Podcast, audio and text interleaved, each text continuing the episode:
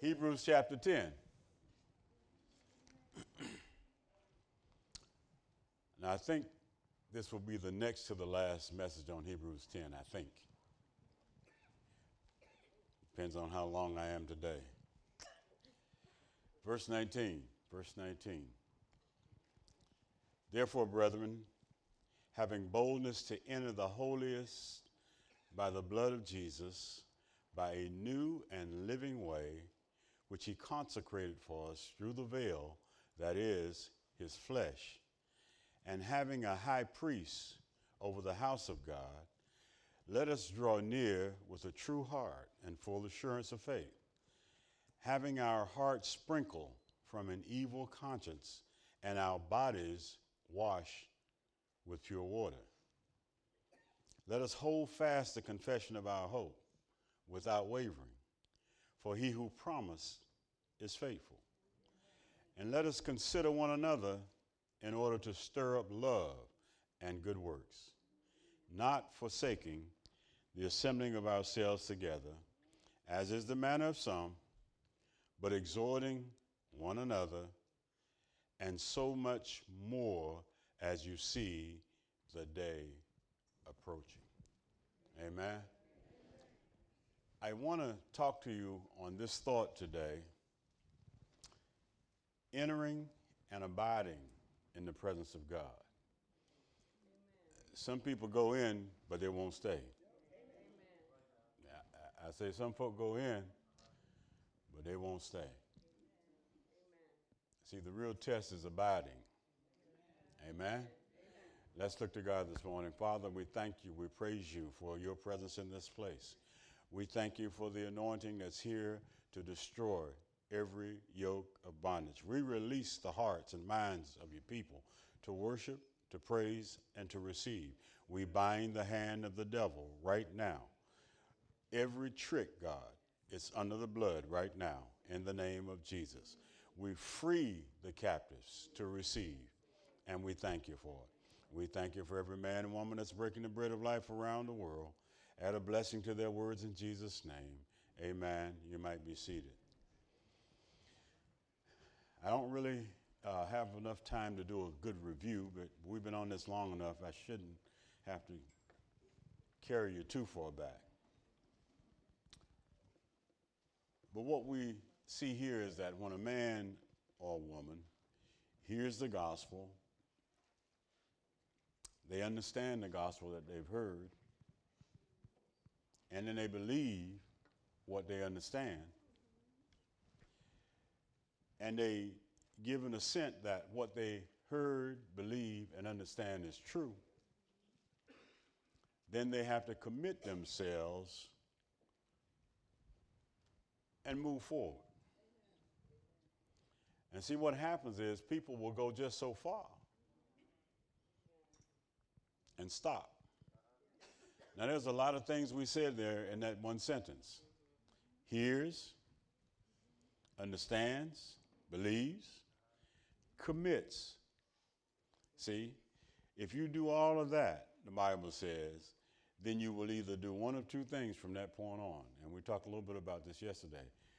You will either go on and become a true believer, or you will fall back and become an apostate. Now, that apostate, and I'll put it in parentheses so you'll understand it, uh, we call it a deserter. Now, let me make sure that I explain this. We don't become an apostate unless we have the full truth. You understand this? You can't walk away from something you don't know. So we're not talking about people who are babes, people who are just learning. But we're talking about people who have, as the Bible says, tasted the good word. These are people who have seen the hand of God. When you've seen Jesus work his miracles in your life, not, not just what you read in the Bible, but when you see it, as folks say, for real, or as they say in my neighborhood, for real, for real, when you, when you, when you get to see it that way, the Bible says there's no way that you can walk away from it. And if you do, and of course that's verse twenty-six, which we hopefully we'll get to next week, says if you do that, if you sin willfully, there's no repentance for that. Now, I'm not trying to scare you, so don't, don't, don't get nervous. I'm simply saying that uh, you can come just so far and then become a complete castaway. Now, I hold up the evidence before you, a fellow by the name of Judas.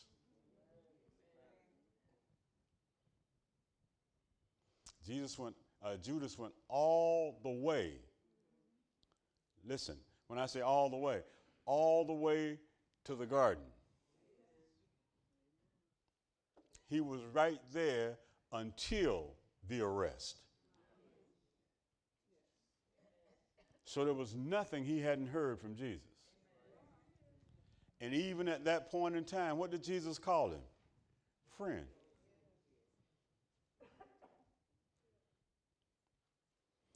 And I, without getting too far off my subject today, I always tell people that Judas had an opportunity to repent several times. But of course, he didn't take any one of those opportunities. Now, I believe, this is my belief, okay?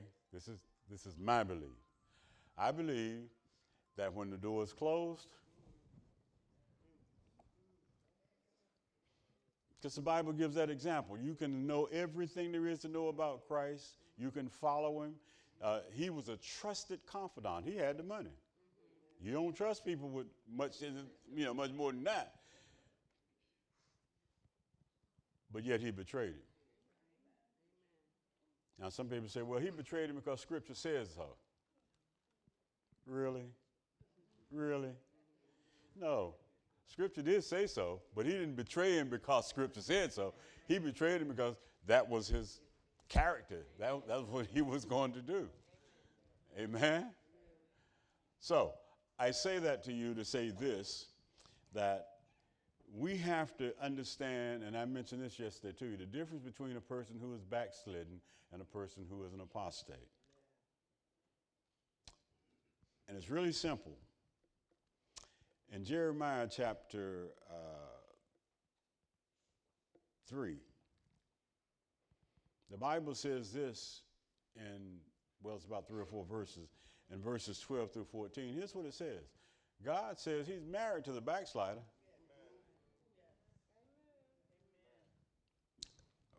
Let me, let me read it to you because I know you probably don't believe it says that.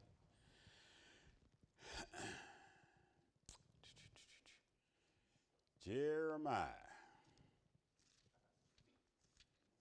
I just do that for you here.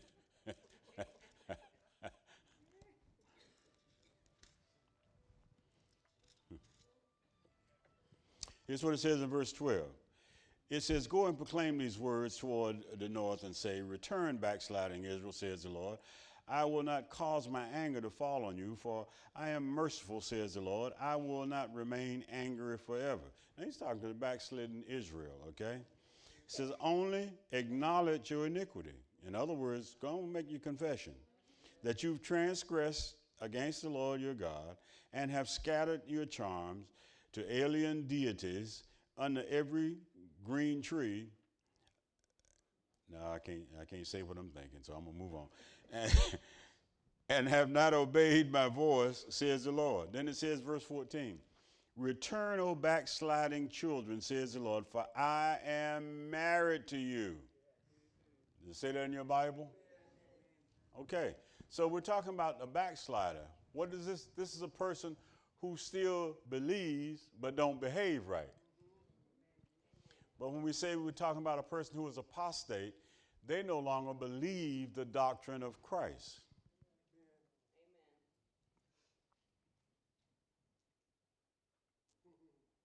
Amen. And yesterday we talked about folks when they don't go to church, right? And in, in uh, verse twenty-five it says, as is the manner of some, right? And, of course, then we have all these folk that say, well, I, go, I, I come when I can. I, I come when I want to. But Luke says this.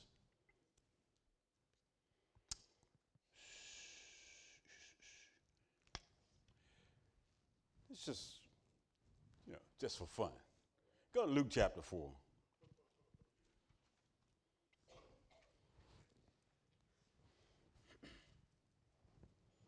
Now, I know y'all think I like to make up stuff, and I talk a lot to you about why it's important to be in church. Because you want to be Christ-like, right? I mean, you do, right? That's why you got saved, because you want to be. Okay, one simple verse. Verse sixteen says this. So he came to Nazareth where he had been brought up, talking about Jesus, and as his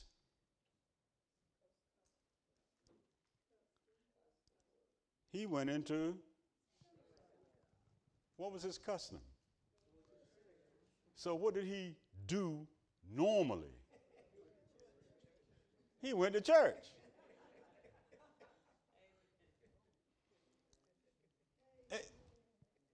Jesus' custom was to go.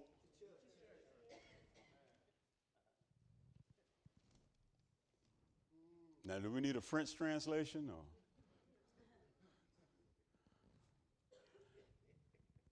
I'm sure Eli can give us a Spanish one. But I think it would say the same thing, that to be Christ-like means you go to church. Now, go ahead and look at me and say, well, Pastor, you know, I got this stuff.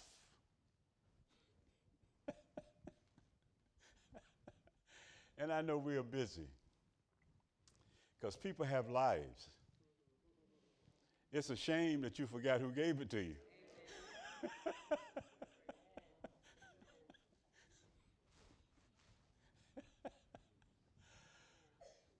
Okay, let me get, that ain't in the message, okay? Let me go on. So the Bible teaches us that only two responses for a person who intellectually understands. They, if they hear the word, they understand the word, they know what the word says. They either go on to move in faith, grow up and mature, or they become apostate. So verse nineteen says, having therefore, and you know we always tell you when there's a therefore, you need to know why it's therefore. And therefore always points you back. All right, so here's what he said. He says, therefore, because you've had ten chapters and eighteen verses of Hebrews. Okay, that's the therefore. Because, because we're on chapter ten, verse nineteen. So he's saying, therefore, because you've had the opportunity to read and study ten chapters concerning the priesthood of Christ, all right, he says, I love this, brethren, having boldness to enter the holiest by the blood of Jesus, by a new and living way. So let's first talk about uh, uh, the boldness, the boldness. Now, Hebrews chapter four and verse sixteen says that we, we, we must come boldly to the throne, boldly. And why do we come boldly? Well, there's a reason for that. There's always a reason for our attitude about why we do things. Amen?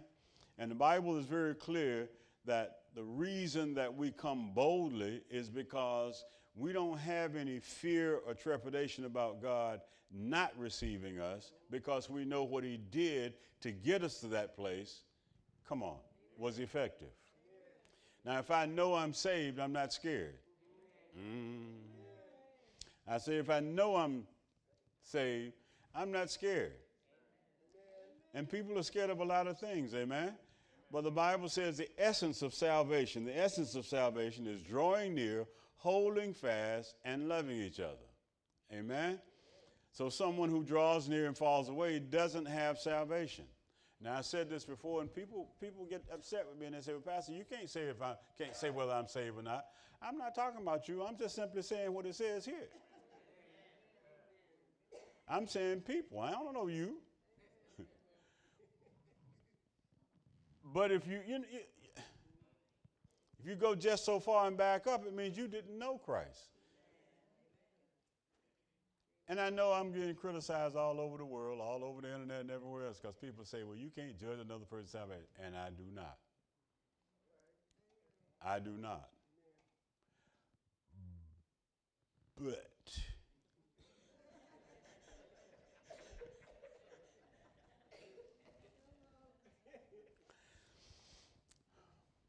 but I do have a like spirit as Christ. And I know when a person believes and a person does not believe. I know when a person is immature and not yet developed in Christ. And I know when a person doesn't want anything to do with Christ. Now, you have to judge for yourself, okay? I have a lot of patience with immature saints.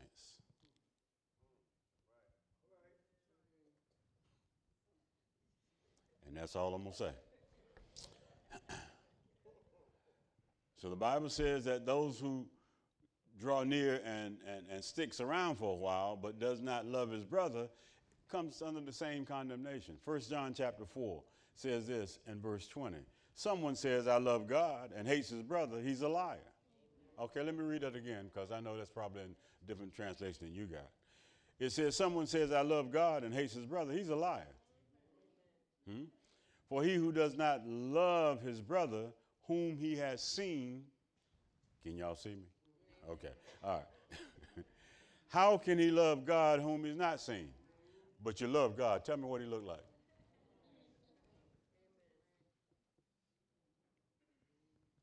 See, everybody wants to default to God, but they don't know him.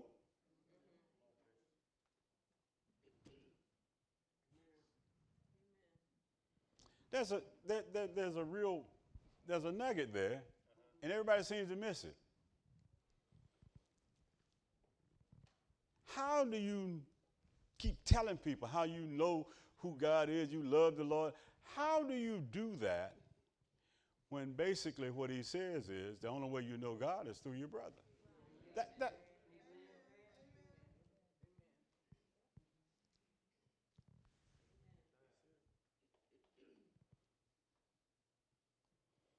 And today, don't let me get off too far now, I got to come back.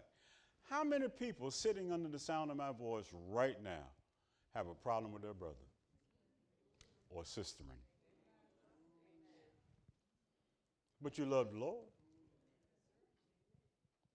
Now, who's the liar, you or God?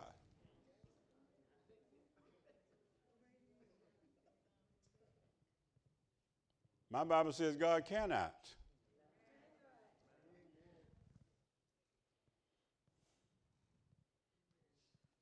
This is sobering. It really is. And it gets so serious sometimes because we, we, we live in a, a make, make believe and pretend world. We want to be, listen, we want one foot in the church and one foot in the world. We want to behave any way we want to and say what we want to say, do what we want to say, and always voicing our opinion.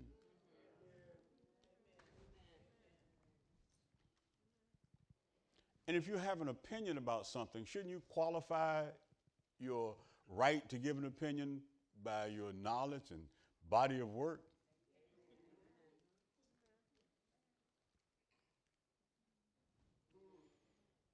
You ever notice this, that the people have the most opinions on nothing? Don't pay no taxes, don't do nothing, just give an opinion.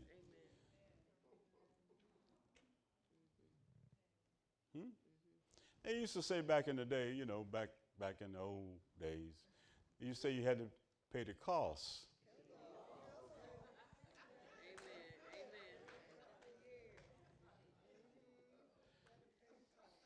They also say this, that the golden rule is that he who has the gold.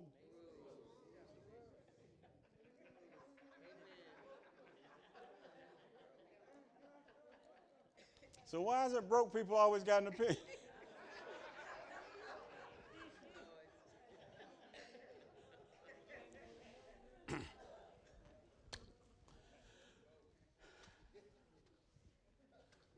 This right here where I might end up being a three-parter instead of a two-parter, see? Up here messing in people's business that ain't got nothing to do with it, right? So verse twenty says, verse twenty says that we enter through a new and living way which he consecrated for us. Now this is important because the Bible says that that way is his flesh. Let me see if I can tell the story real easy and it makes, makes learning easy. Matthew chapter twenty-seven, Matthew chapter twenty-seven, uh, beginning at the fifty-first verse. Uh, that's a long ways into the scripture, ain't it? But what does it say? It says the veil of the temple was rent. Now, I know that's Old English. That means it was torn from top to bottom. All right, let me explain this to you. When Jesus was on the cross, everybody kind of understands this, that because he was beaten and he was uh, mercifully scourged, as the Bible calls it, hung on a cross, he did not have to be pierced in the side. He would have died, because the other ones died without being cut. But you see, the Bible says that the only way that you could go into the Holy of Holies as the high priest is that the flesh had to be rent open, and that open was the letting of the blood that was to be carried into the presence of God. So God was then pleased with the offering. Are y'all following me? And then he made that, the Bible calls it, the expiation uh, for the sins. Now watch this. As long as Jesus was on the cross and alive, you still could not enter in. The way in was barred as long as Christ lived. The only way you could get in is he had to die. He had to become the perfect sacrifice. And upon his resurrection and ascension, you got the power to go in.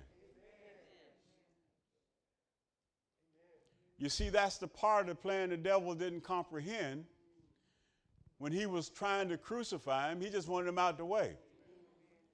Now think about this. In the Old Testament, when the priest went in, he pushed the veil aside and went in. But the veil remained intact. And if Jesus had been just pushed aside, then you couldn't have gone in. Because only the high priest, once a year. So the Bible says now by a new, and we call it a living way. And the Bible called it what? His flesh. His flesh. So it had to be his flesh, and it had to be open. Are y'all seeing this? So now when we look at Hebrews chapter four and verse sixteen, we have a new meaning, because we understand now that we can come boldly to the throne of grace because the way in has been prepared. Amen. And each one of us, becoming a high priest, can enter into the presence of God.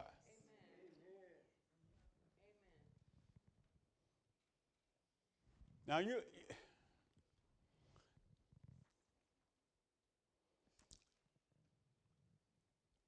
It's hard sometimes, even when I'm looking at it, hard to imagine what it took for you to be rescued. This is, this is, this, look, Navy SEALs couldn't pull this off. This was an elaborate plan, and everything had to be perfect, including Judas. Amen. Everything had to be perfect. That's how much you mean to him. Amen.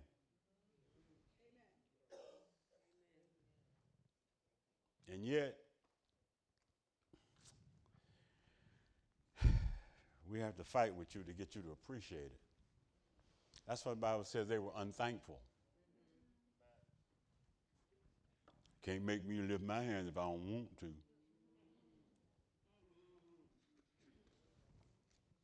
Now, you know, uh, We're the only people, when I say we, we, you'll figure out.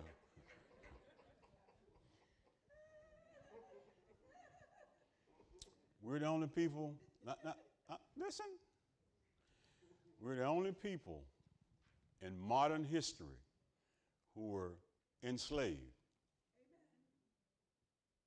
Amen. And yet we're the only people who will not do what they're told, no matter who's telling them.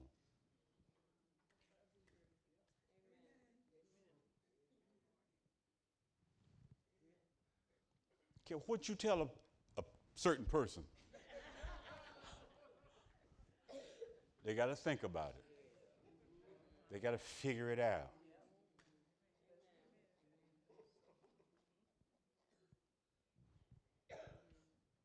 See, most people reason the stuff out while, you know, while you're talking. They say, oh, okay, that makes sense. Not us. Can't tell me what to do. And you're right.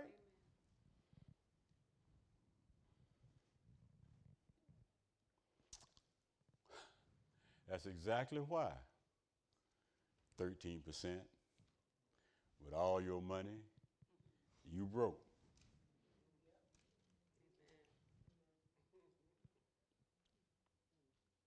Mm-hmm. I listen to folks talk about what they do if they hit the lottery. You know, it's up to three quarters of a billion dollars now, right?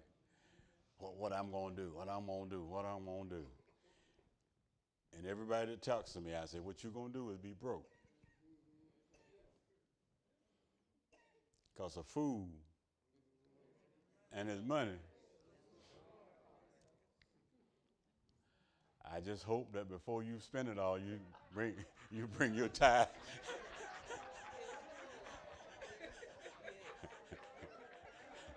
Because I know you're going to be broke. I don't have no refunds. so, so when you broke, you just broke, right? I'll just use you as an example. Say, yeah, so-and-so, yeah, used to have. No, listen to me. Money, like everything that's precious, requires care. It requires some training and use. Amen. Come on. If you have a gold bar, you won't sit it on the counter in your house. Amen. Huh? It'll be locked away somewhere, won't nobody ever see it. Hmm? But I guarantee you, if you hit that lottery, everybody's going to see you. Mm, your car going to be so long, they're going to see you two blocks before you get there.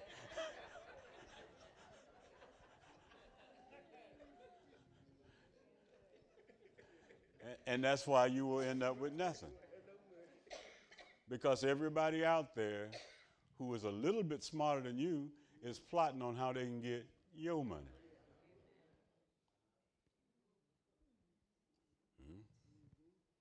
And you will say, well, they ain't going to get my money. I'm going to do this and I'm going to do that. There's a familiar saying about this time of the year. In case you hadn't heard it, it's called the tax man cometh.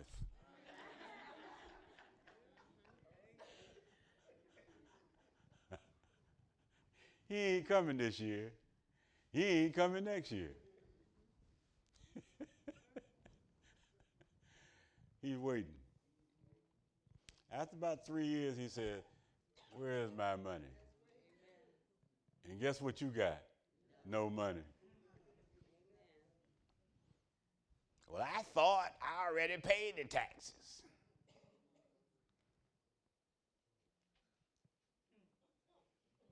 How many of you tried that with the I R S and they say, oh, really? Okay.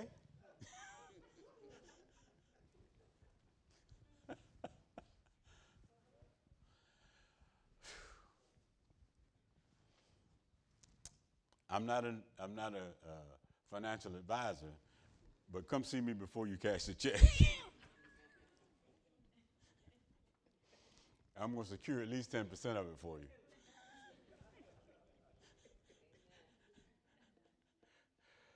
All right. So the, the Bible says then, uh, and verse twenty-one, are y'all there? It says, having a high priest over the house of God, let us draw near. So we have a high priest over the house of God. That's Jesus. Those first uh, eighteen, uh, excuse me, eighteen yeah, verses tell us that we have a high priest over the house of God. Now, because we do have that high priest, here's what he says that we need to do. And this is very explicit here. You, I mean, you don't, don't even have to have a, a degree in rocket science. He says, let us draw near with a true heart. Let us hold fast our confession, and let us consider one another and stir up love. Now, I want to talk about each one of them individually. The first thing I want you to understand is that the Bible says that in order for us to draw near, notice what it says in twenty-two. It says that you have to have uh, assurance of faith, assurance of faith. In other words, you got to know what you believe. You got to know what the doctrine of Jesus Christ is. The Bible says that you have to have assurance of, of faith.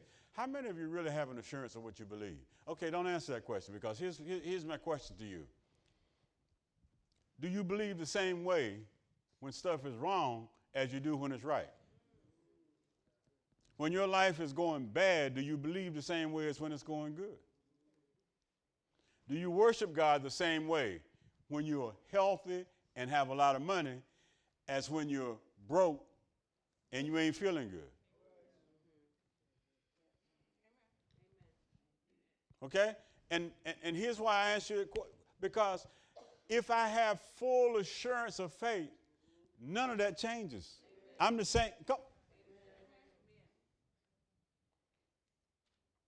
Pastor, how you going to smile when things are going wrong? Because I, I, I got a high priest. Yeah. He's already taken care of that. Amen. Does your countenance change when folks don't do what you want them to do?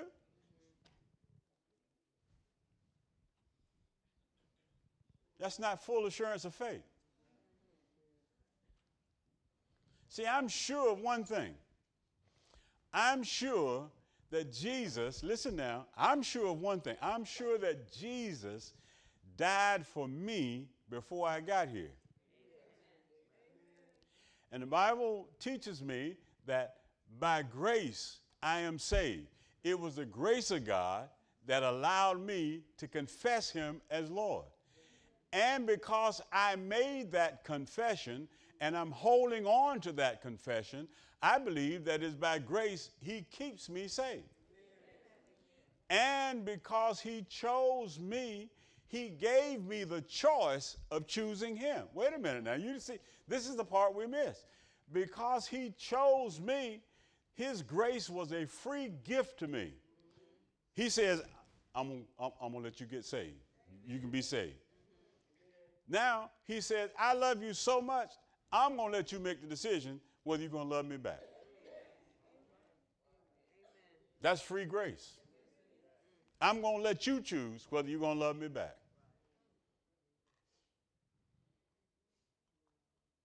And yet we still have to mull it over in our mind. Well, well, I don't know. I, well, you know, I, well, yeah.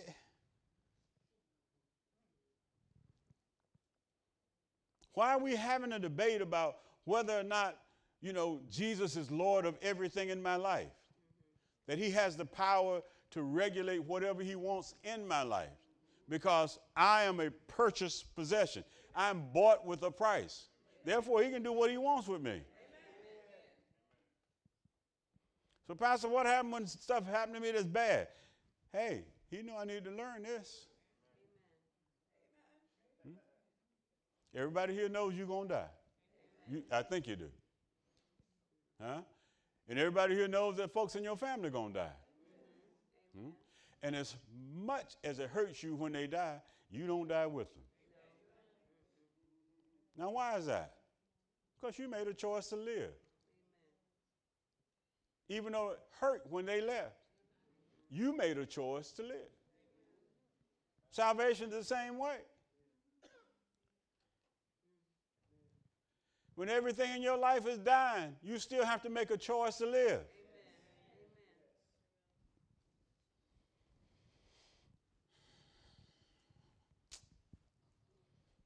Amen. Pastor, can't you lighten us up with a joke? I ain't got one right now.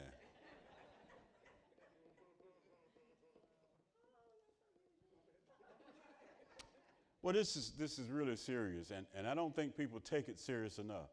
I, I, I told you all the other day, I'm on this campaign now. I just, I want people to be saved. I don't want you to make a confession and then walk away. I want people to be saved. If you're going to be saved, I want you to live the saved life. Amen? Now, now I never said anything about living a good life. I want you to live a saved life. I want you to have the same ups and downs as every person on planet Earth. But I want you to know that when it's all over, you receive a crown. Can I? God, I don't have time to do this, but in, in Revelation chapter twelve, you'll read something that, I don't know, I just, when I read something, it just, it's the little stuff that gets me. In Revelation chapter twelve, the Bible talks about the woman, the baby, and the dragon. Y'all remember that? Well, shoot, let's just go look at it. I ain't about to finish this anyway, right? Now, I just want to make one little point here. This is just, to me, this is so, so important. It's only important to me, though. I know, just me. It says, in, uh, here, it says, now, great sign appeared in heaven, a woman clothed with the sun, with the moon under her feet, and with her head a garland of twelve stars. Everybody say garland of twelve stars. Okay? It says in verse three, and another sign appeared in heaven, behold, great fiery red dragon, having seven heads, ten horns, and seven diadems on his head. Everybody says seven diadems. So what is the difference between a diadem and a garland?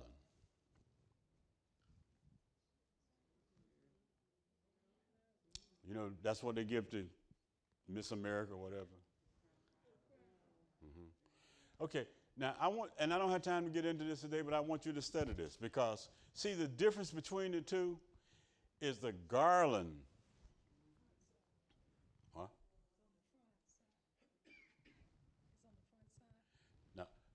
The garland is simple, plain.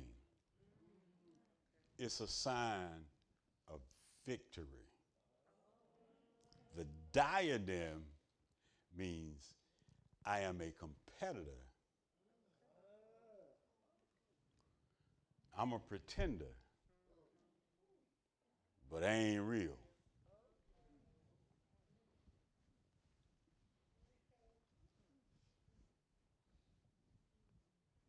Okay? You see, and this is, see, if you're a Christian, expect the garland. All who run in the race, when the Bible says you receive a crown, he's not talking about a diadem. What's he talking about? A garland.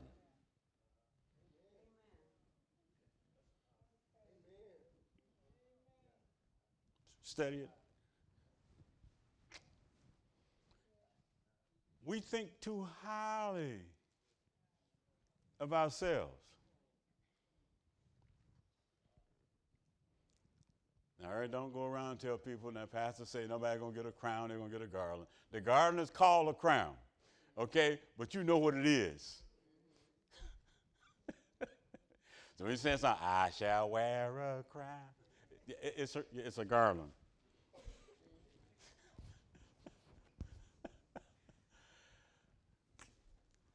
That's why I don't like side roads, because you don't have enough time to get in there to say anything. Okay, so here's what the Bible says in verse twenty-two, to come with full assurance of faith, having our hearts sprinkled.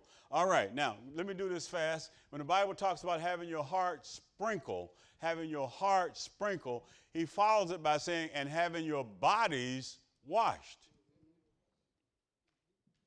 Right? Your heart sprinkled and your body washed. Now, the difference is very clear here.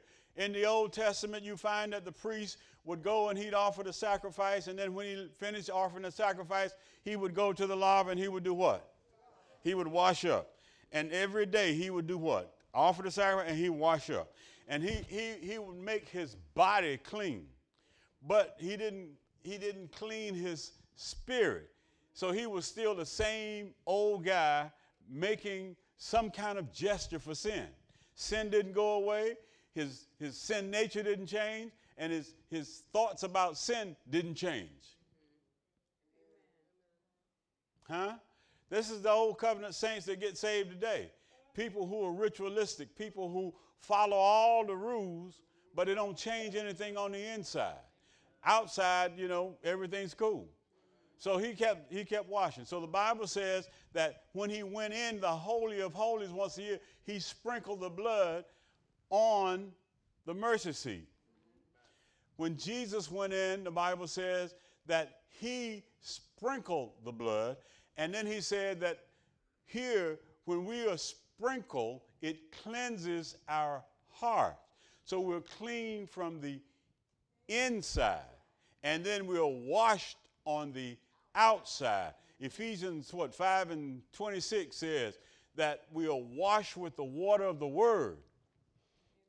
So when Jesus sprinkled you one time, when he sprinkled you one time, when he sprinkled you one time, your heart was cleansed and your conscience was changed and your sin nature was gone. Amen. But you were in a body. You're in a body. Amen. So he says you got to be constantly bathed with the word so that you can get the outside to match.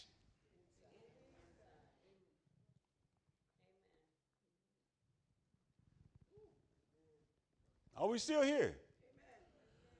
See, we, we, we, we don't think about matching the two up. If my heart is right, then my mouth ought to be right. Come on. If my heart is right, my body ought to follow my heart.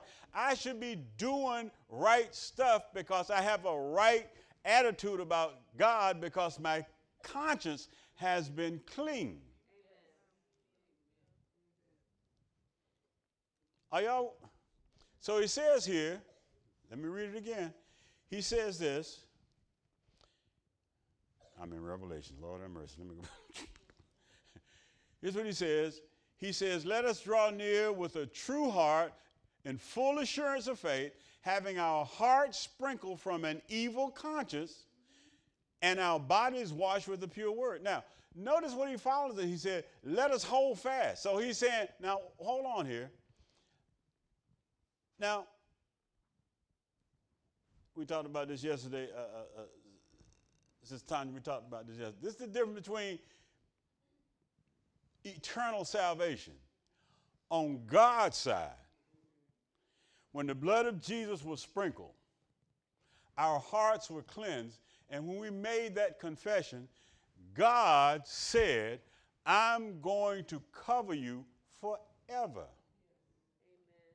But on man's side, man had to make a choice. God never made a choice. He said, this is it. But man had to make a choice to accept what God said. And if he did not accept what God said, then he had the free will to walk away from what God said, even though God said it. Y'all ain't quite getting this. I don't think you understand. On man's side, you are free. You are a free moral agent, and you can walk away anytime you choose to do so. Most people do choose to walk away because they say it's too hard. It don't take all that. It costs too much. They choose to walk away. Even though they don't physically walk away, spiritually they walk away.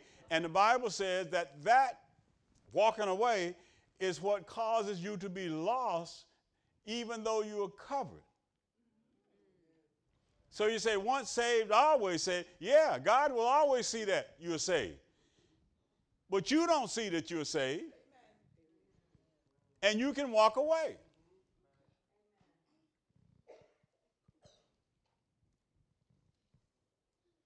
Anybody ever had a child out there doing stuff that you thought was just bad?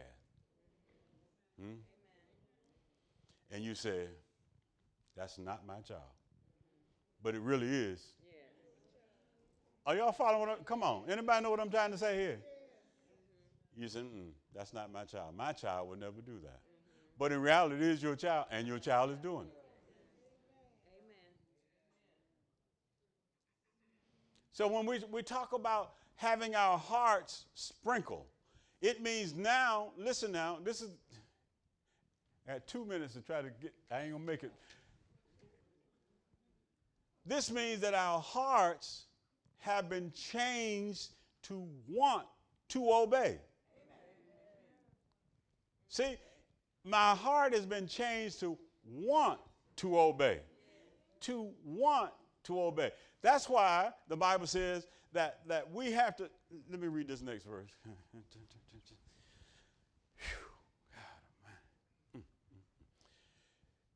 It says in verse twenty-three, let us hold fast our confession of our hope without wavering. So now I got to be able to hold on to what I'm believing by saying what I believe and keep saying what I believe till it lines up with what I'm doing. Yeah. Where we started, what, about three, four weeks ago? So now my confession is guiding me into truth. Let, let me read it to you one more time because, again, it didn't make sense. Here's what it said. Confession of our hope. Hope is future. Faith is now. He said, I have faith for now, and I have hope for tomorrow. The hope that I'm confessing is the faith that I have now. Do y'all see this? What I'm believing right now, I'm going to continue to confess it because my hope is in my faith that what he said, he is able to do. Amen. Because the word said, he who promised is what? Faithful. Are we still together? All right, got seventeen seconds. I'll never make this. Ain't even going to try. But here's what I want to show you. The, th the, thir the, the third thing here is this. And consider one another in order to stir up or provoke good works. Now, now, now, let me tell you something. We talked about this yesterday. When we asked the question, why do I need to come to church? It's not for me. It's for God and Christ. It's for my brothers and sisters, all those who stand in need of a prayer, a word, a blessing. That's why I come to church.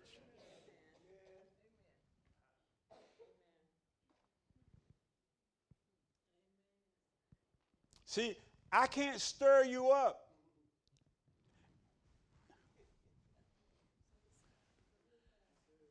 We can't be, we can't be Facebook church members. Amen.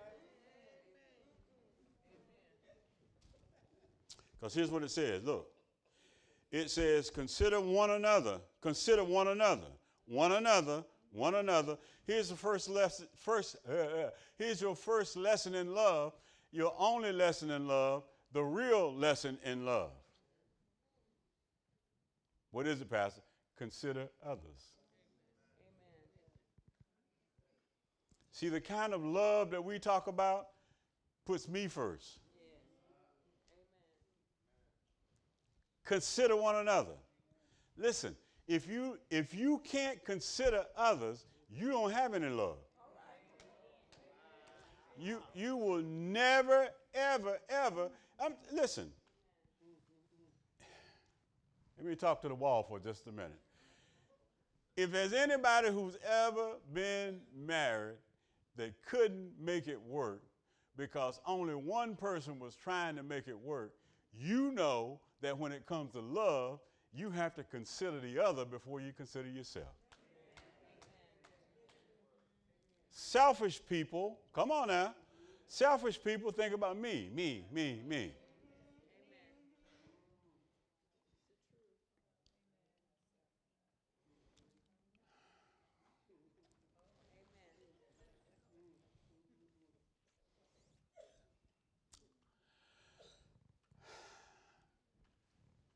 You all remember a couple of weeks ago I talked to you from the book of Malachi, and I told you about, uh, well, I didn't, I just hit on it a little bit. But let me just tell you something about the book of Malachi.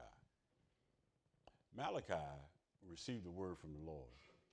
And when Malachi was talking, he was talking to uh, uh, the priests, and he was talking about the, the, the teachers and, and all the people that call themselves the people of God. And what he said is, he said, you know what? You folk are challenging me. He says, now, now, now, now, what, what, what he said? He said, he said, you say that I'm your father, but you don't honor me. You give me what you want me to have, but you don't give me what I asked you for. Huh? Huh? And then he says this. Now, wait a minute. Now, y'all, y'all read this because only four, four, four chapters. You can read this. He said, why don't you try offering that to your governor? See how that works for you. Huh?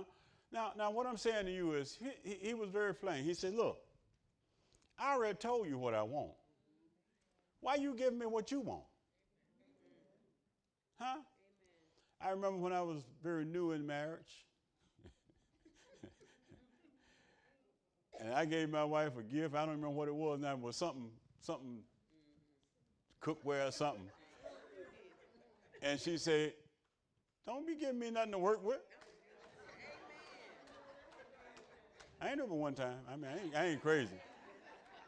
I said I was new at this, okay?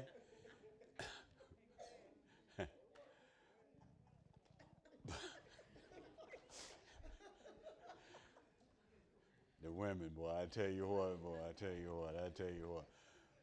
But what I learned is that if I want to make her happy, I want to give her what she wants. So the lesson here, lesson here, guys, all right now, I'm a professional, so be careful. Take her wherever she wants to go and let her buy whatever she wants.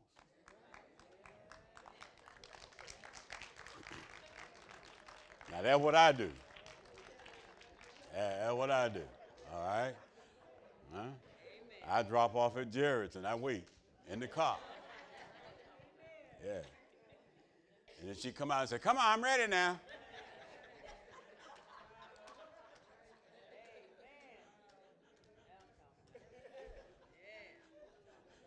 So, been there more times you think.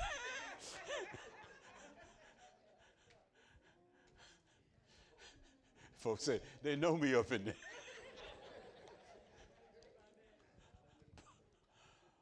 But stay with me, y'all. Come here and see. So, well, I'm, I'm going to have to stop because I ain't going to make it. Okay, let me finish this by saying this in verse twenty-four. It says, consider one another in order to stir up love. You can't stir up love, here it goes, if you ain't here.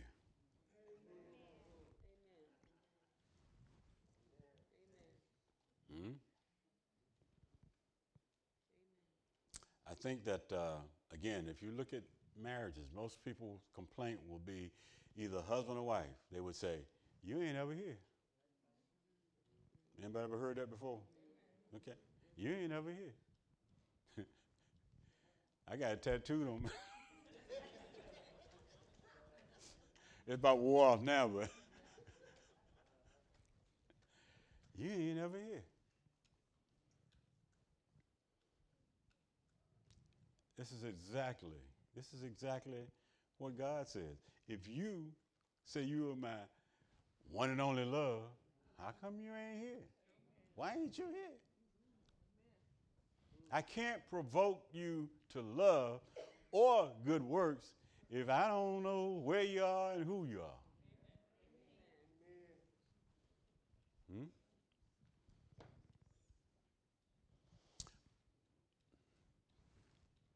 I tell you what, I'm going to stop here and, and finish next week. I'm going to try to combine two and one next week. And I doubt it, but we're going to we'll give it a shot anyway. Amen. I made my three points, and that's the point I want to make. Notice that each one of these phrases in verse twenty-two, twenty-three, and twenty-four says, let us, let us, and let us. Let us draw near. Let us hold fast. Let us consider.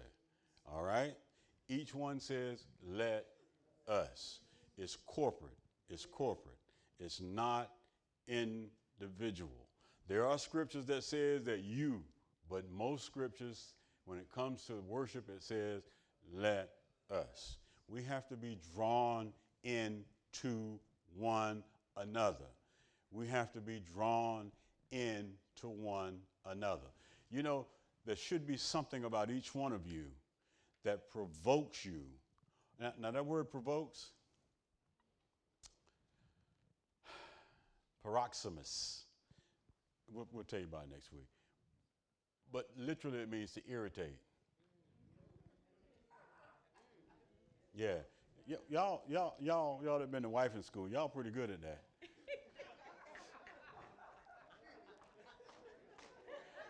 I think that's that, that's probably an advanced course, you know. Irritating. Did you? Did you? Did you? I'm gonna, I'm gonna. Did you? Did you? Did you? You know.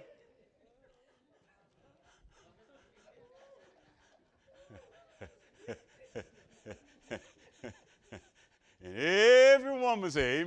Amen. They got a master's in provoking.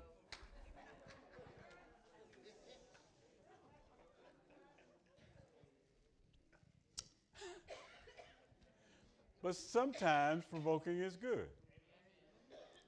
Sometimes people won't do anything if you don't provoke them. Now, now, there's another translation. In all fairness, I got to do, it means to excite. To excite. When it comes to church, you ought to, to excite people about your worship. You want them to come to church because you talk about how good it is. I've always said the reason churches don't grow is because members don't tell anybody. Amen.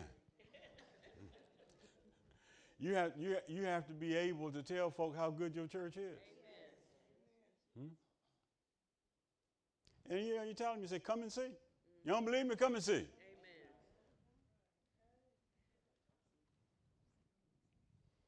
Pastor, they ain't coming. Yeah, you, they keep, you keep provoking them. Mm-hmm.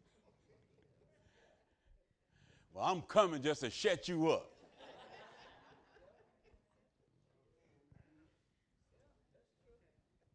Just keep telling them. But most people don't tell folks good stuff about it. You tell them, tell them the bad stuff. Amen.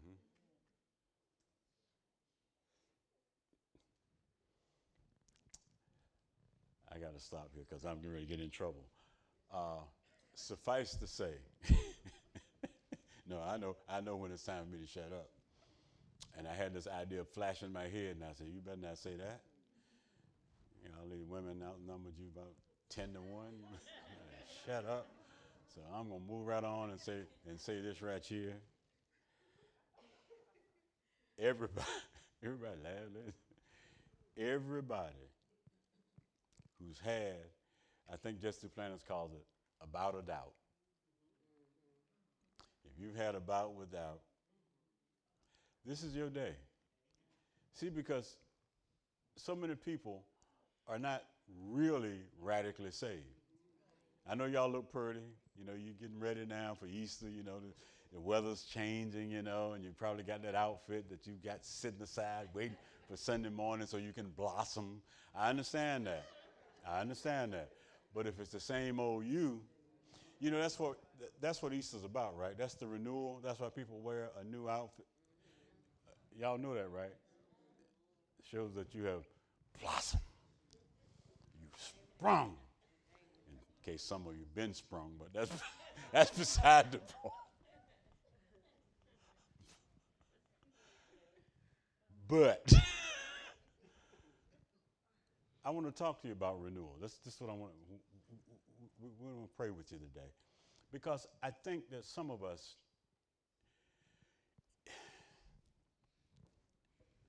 stand up on your feet. Let me let me do it this way, because I it ain't everybody's business. This is our business.